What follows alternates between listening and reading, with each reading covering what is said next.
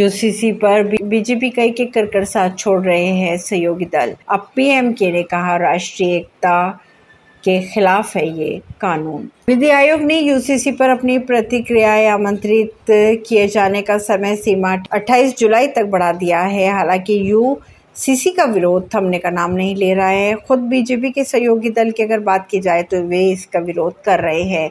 अब तमिलनाडु के पीएमके ने भी यूसीसी को विकास के खिलाफ बताया। पीएमके के पहले भी कई अन्य दल यूसीसी को संविधान विरोधी बता चुके हैं।